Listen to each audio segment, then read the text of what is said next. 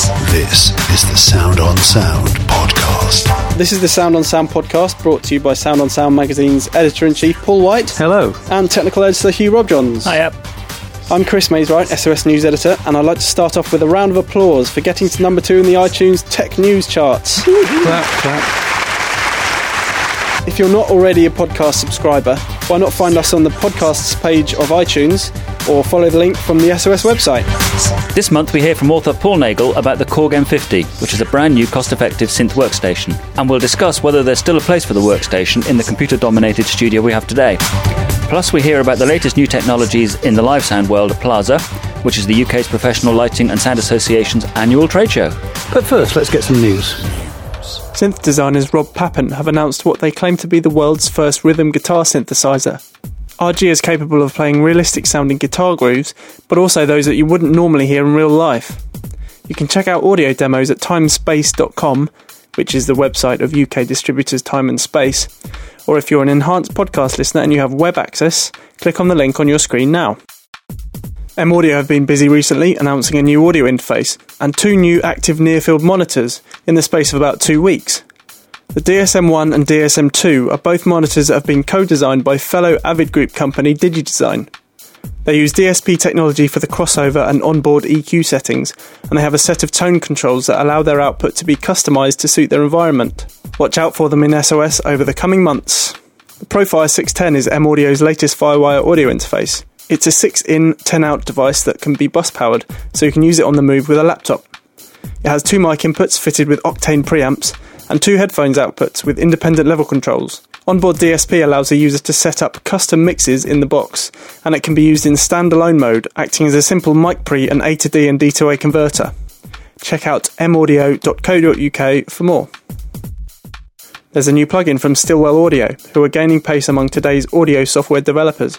The Rocket, as it's called, is a compressor that's been designed to have an incredibly fast attack time, meaning it can react very quickly to sharp transients, such as those found on a drum kit recording.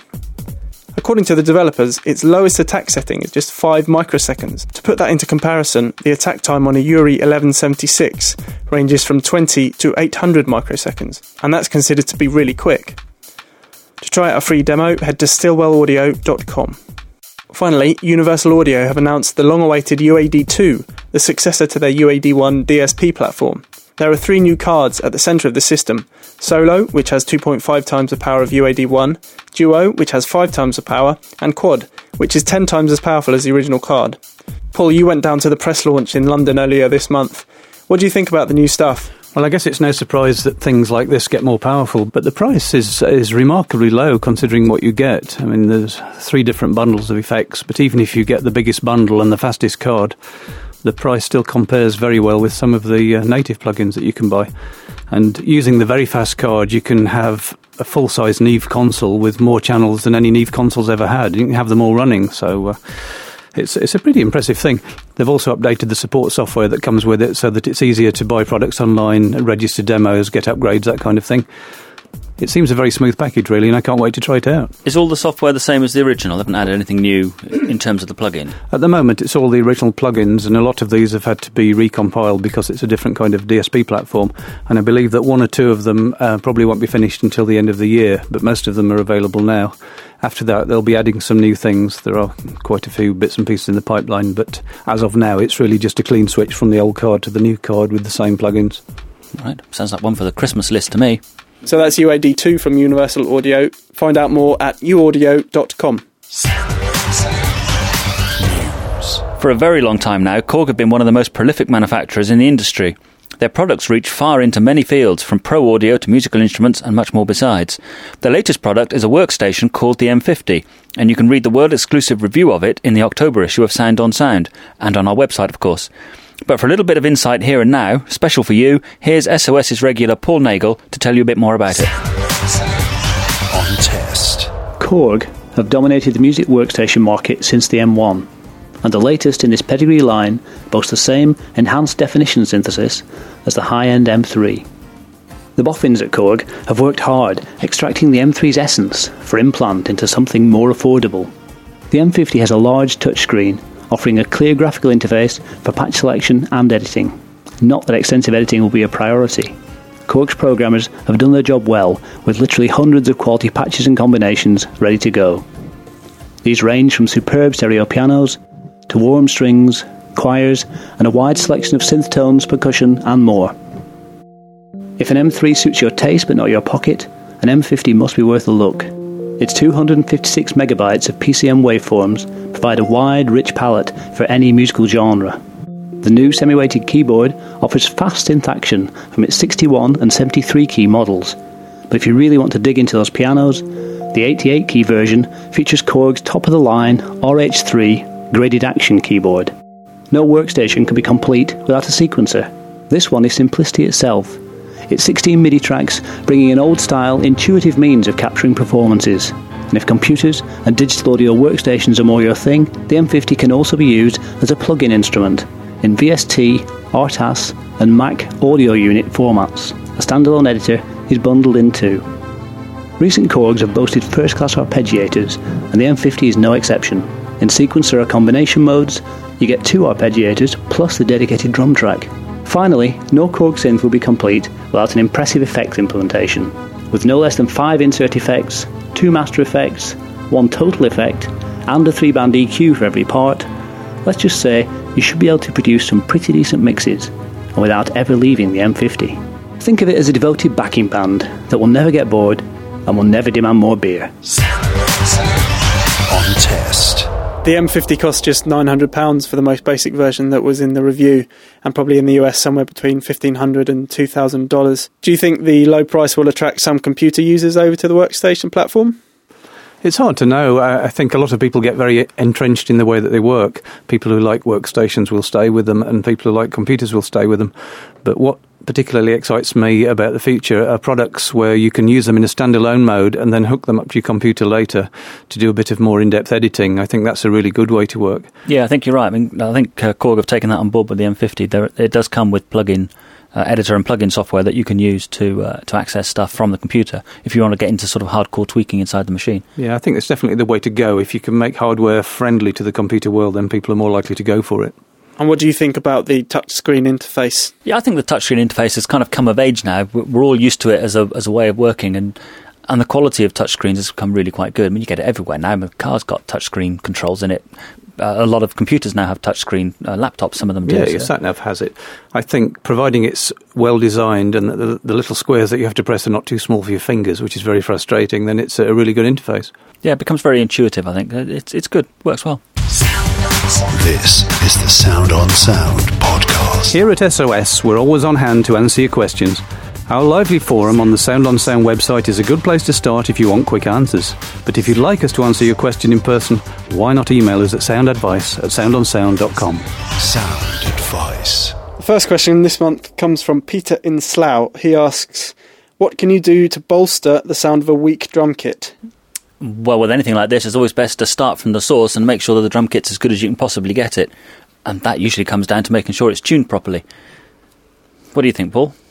This is very true, and even further back than tuning is um, selecting good heads. I mean, quite often people come into my studio with a drum kit, which has probably still got the original head on with more wrinkles than Nora Batty stockings, and they just sound dreadful. And then they say, "But can you make it sound like Neil Peart?" And the answer is um, probably not, really. So a good kit, well tuned, is the starting point. Then you need a drummer who knows how to hit it properly, and uh, either a sympathetic room or one that's well enough damp that it's not going to get in the way and overcolour the whole thing. Yeah, I mean, all, all those things I think are absolutely spot on. It does come down to getting the source right, um, and then, as you say, compression, EQ, choosing the mics carefully. But if your drummer doesn't hit the drums properly in the first place, you're kind of on a hiding to nothing. So get it right at source. What are your top tuning tips then, Paul? It's actually quite difficult. Uh, it's not just a matter of getting an even tension, which is part of the deal, but also finding a pitch of the head that suits the resonant frequency of the shell. And there's only a, a relatively small range over which a tom tom, for example, can be tuned before it starts to sound forced, either too flabby or, or, or kind of zonky. It's a, it's a real skill getting it uh, getting it right, and then you've got the lower head to tune as well. So um, get someone who knows how to do it properly to show you, because once you've seen how it's done, then you'll be able to do it again. Sound advice. A man called John, whose surname I can't pronounce, apologies, asks, Can I hang my monitors from my ceiling? And we're assuming he's talking about hanging it with, with uh, metal wire or something like that. I was going to say, is this for storage or to listen to them? Uh, the answer is yes, you can. Um, I wouldn't recommend it in most circumstances, but it can be done. And actually, I've seen it done in several radio studios for various reasons, mainly to do with floor space, actually. Um, there are a couple of things you need to, to be aware of when you hang a speaker from the ceiling, and the first is that most speakers are fairly heavy, uh, so you need to be very careful what you screw it into into the ceiling. You need to make sure you find the joists, obviously, not just screw it into the plasterboard because you're going to end up with some dented equipment or dented heads. Um, the other thing is to make sure that the, what you use to suspend them with is, is strong enough and stable enough. Um, you can get strong steel wire, for instance. I've seen it done with chains before now, although um, that worries me slightly because I think the, the links would move and you might get some kind of rattles and hums and buzzes and that kind of thing. Um, and you need to make sure that you triangulate the mounting point so that the speaker itself can't move. The last thing you want is the thing to swing backwards and forwards. And that's really the big problem with it. The idea of most loudspeaker mounts is to hold the speaker as solidly and as stably as you can. The last thing you want is for the bass driver to be banging backwards and forwards and the whole speaker moving backwards and forwards with it because that'll affect the accuracy of the treble response. Uh, and if you're going to suspend it on chains, that's quite likely to happen. The speaker's almost guaranteed to swing backwards and forwards to an extent. So, yes, you can do it. I wouldn't recommend it unless you're really stuck for floor space. No, I think I would uh, agree with that. Uh, especially if they're small light speakers, because the in- inertia of the uh, of the, the, driver kicking forwards is going to try and make the box move backwards. And if it can, you don't have that damping that you've got if you're sitting on a shelf or a piece of non-slip rubber mat. And in extreme circumstances, you can end up with the sound of the woofer modulating the sound of the tweeter, which is uh, not a good thing.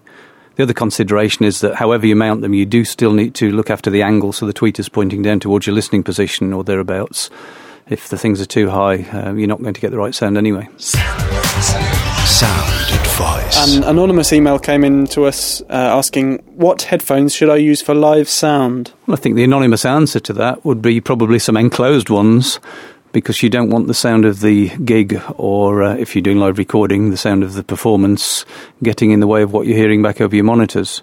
So something with really good isolation would be ideal.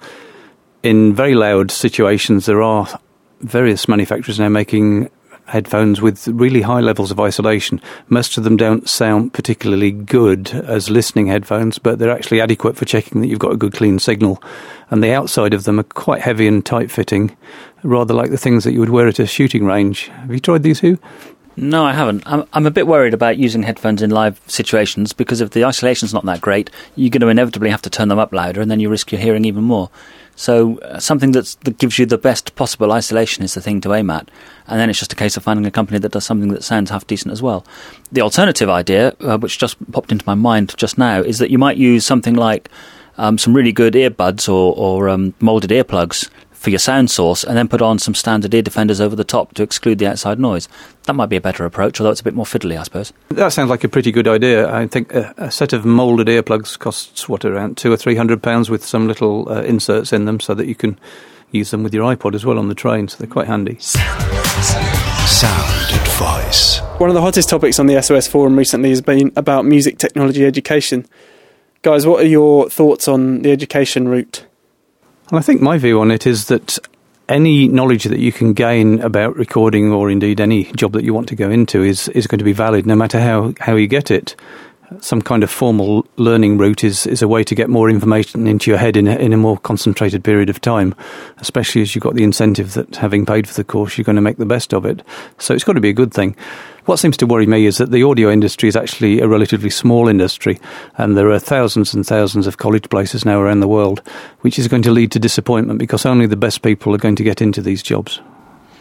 Yeah, I think that's true. I think um, I mean, the, the cream will always float to the top, so the very best people on these courses will almost certainly find a job because they are the very best, and, and there will always be a need for that, obviously. But um, but the jobs that do exist are so hugely oversubscribed.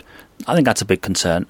And as you say, if you want to learn about music technology, then you know any course is going to be helpful. But there are other ways to learn about it too. You can read things in the magazine, you can read books, you can get the gear and experiment, do things yourself. Um, and I'm slightly worried about the idea of going on a course and and if you go to university, it's a very expensive thing to do these days. You know, most students walk away at the end of it with ten, twenty thousand pounds worth of debt. That's a lot of debt to have to pay back if you haven't got a job at the end of it to uh, to build upon. Have you got any idea roughly how many commercial scale recording studios we might have in the UK?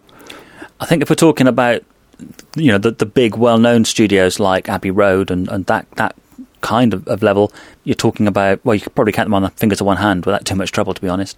Mid scale, there's obviously a fair few more, but, you know, we're still looking at, at tens of thousands of graduates every year for, at best, a few hundred jobs. So, something to consider when you're signing that cheque. It certainly is. But, you know, we're all grey haired and old and fuddy duddy. Perhaps we're looking at it from the wrong point of view. Chris, you've done one of these courses. That's how you got to Sound on Sound. What do you, what's your take on it? Well, I think you, you've got to look at it with a level head. It's um, a degree is not a guaranteed job, but what a university offers in terms of extracurricular activities and, in, and an environment where you can meet other people, like-minded people, and collaborate on projects um, and do things like student radio. Um, I mean, for example, I was an engineer at the student radio, and we completely rebuilt a, a radio studio. That's not something that you'd be able to do with your mates, you know um, unless you had a, a, large amount of money. And then there's things like getting into live sound through the student union at, at, their events, and also things like Saturday work. Obviously, if you're if you're a student, your weekends are completely free, so you can. Obviously, there there are limited jobs for this, but you can go and try and get Saturday work in a local studio. So the environment that university provides, especially for people who don't live in urban areas, can actually really help people who, who otherwise wouldn't have access to facilities such as studios. Yeah. It's all good points. Funnily enough, I, I, did when I was at university. I did the same thing. I was in the university radio station. I got involved with, with live sound stuff, um, Saturday jobs in music shops, all that kind of thing. So it's, it's good to know that that carries on. I think the other thing to be aware of, as you say, is that um, there are a lot of different courses out there, and the quality varies enormously between them. They're not all the same. So it is a good. Uh, it is very important, I think, to look at them, evaluate what they have in the way of uh, equipment, check out how much studio time each student gets to work on things by themselves and collaboratively, uh, check out the, the, experience of the tutors, what kind of background they've got, whether they really know what they're talking about, what kind of links they have into industry, whether they can help you do um, work experience, job placements, that kind of thing. Uh, and, you know, just look at it carefully with, as you say, a very level head. Yes. And also, don't go into it just because it looks like an easy option and a bit of fun. You've got to be very, very dedicated to, make it in music. And if you're one of these people who's going to go off sick merely because your kidneys failed or something like that, you're just not going to get in there. If, if, if, if you don't leave your fingernails embedded in the end cheeks of the mixer when they try to drag you out the studio, you know, you're not that kind of guy. Yeah, it's true. When, when Paul and I go and do a lot of uh, Q&A sessions at, at colleges up and down the country, you can see without any trouble at all, the two or three people in, in the course, uh, you know, who come to those kind of things, who have really got the determination to make it work. And they're the guys who are always in the studio, they're always recording stuff, they're always doing things with their mates. Um, they live, breathe, and, and eat audio recording, and, and they're the guys who are going to make it. I think to sum it up, if you're going to go and go to university to, to get a music technology qualification, then only do it if you're completely dedicated um, and expect to put a lot of time in because you do have to work extremely hard to get anything, you know, to get a good degree. Um, and let's face it, if you do a degree and you get a third, you're not going to put it on your CV, so it'll be three years wasted and probably about 15 grand's worth of debt. And the other thing maybe worth bearing in mind is that music technology courses aren't the only way in by any stretch of the imagination. Um, you could do a, just a straight music course um, if you've got a, a, technical interest as well, you can do that in your own time. A lot of people go in with engineering-based courses, um, electronic engineering, computer engineering, those kind of things. And again, you know, get involved with the student radio, get involved with some some live sound stuff, maybe um, have your own gear and develop your own experience that way. And in many ways, I think having a proper, solid engineering background makes you a lot more versatile and makes you stand out from some of the crowd. At the beginning of September, Chris went down to the Professional Lighting and Sound Association show in London, otherwise known as PLASA, held at Earl's Court. Here's what he found. Okay, I'm at the PLASA show. I'm going to start off by talking to Morton from DPA Microphones. They've got um, two new microphones uh, which are designed for the live user. Morton, tell me about them a bit more. Okay, I will.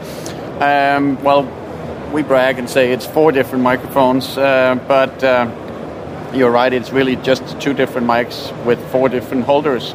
So it's um, instrument microphones, microphones dedicated for specific instruments.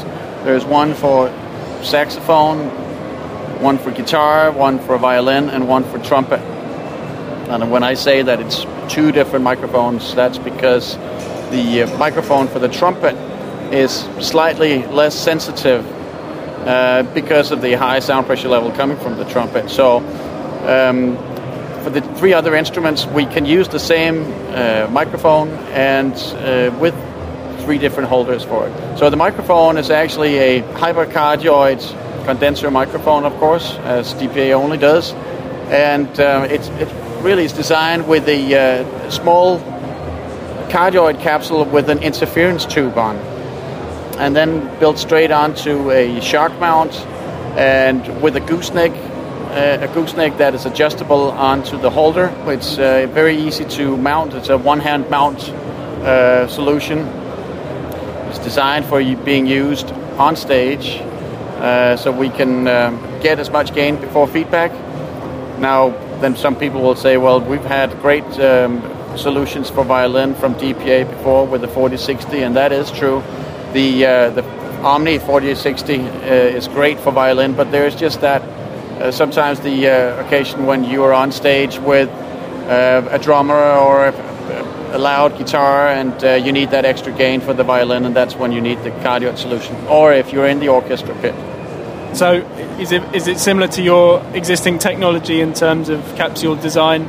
um, just kind of tuned for the stage so you get less feedback or more gain before feedback? You can say so. The the engine behind it is uh, more or less the same as we have in the uh, in the 4088 or the 4080 cardioid miniature mic, but uh, tuned slightly different. Um, and, ha- and the interference tube, of course, changes everything in terms of directionality. But um, we supply this mic uh, all of these mics with the uh, Phantom adapter, which has a, a high pass filter in it. So it cuts off at uh, 80 hertz. Okay. Excellent. Thank you for that, Morton. Apart from those new DPA mics, there are a couple of new things from the Harman Group, namely the Soundcraft SI3, which is an entry level live mixer. Still, it costs £20,000 or thereabouts. So there's not a great deal for the studio guy, but if you're more used to the stage than the control room, there's quite a lot here. Looking around the show, there are lots of lights, as usual, but look a little closer and you'll see that the bulb has been replaced by the LED, which is an indication that LED technology should be becoming cheaper and cheaper and hopefully making it into the pubs and clubs around the place. Also, making it cheaper for bands and performing musicians to get decent lighting in their rigs for not much money. For more of this kind of stuff, keep your eyes on Performing Musician magazine, which is Sound on Sound's sister publication dedicated to the live musician. Find out more at soundonsound.com. This is the Sound on Sound. Well, there you are. We've come to the end of another edition of the Sound on Sound podcast. Remember that our Focusrite Subscribe and Win competition is running until the end of November, so you've still got plenty of time to enter. Also, keep your eyes open on the news pages of the SOS website for reports direct from the AES show in San Francisco, which is taking place at the beginning of October. We'll see you next time.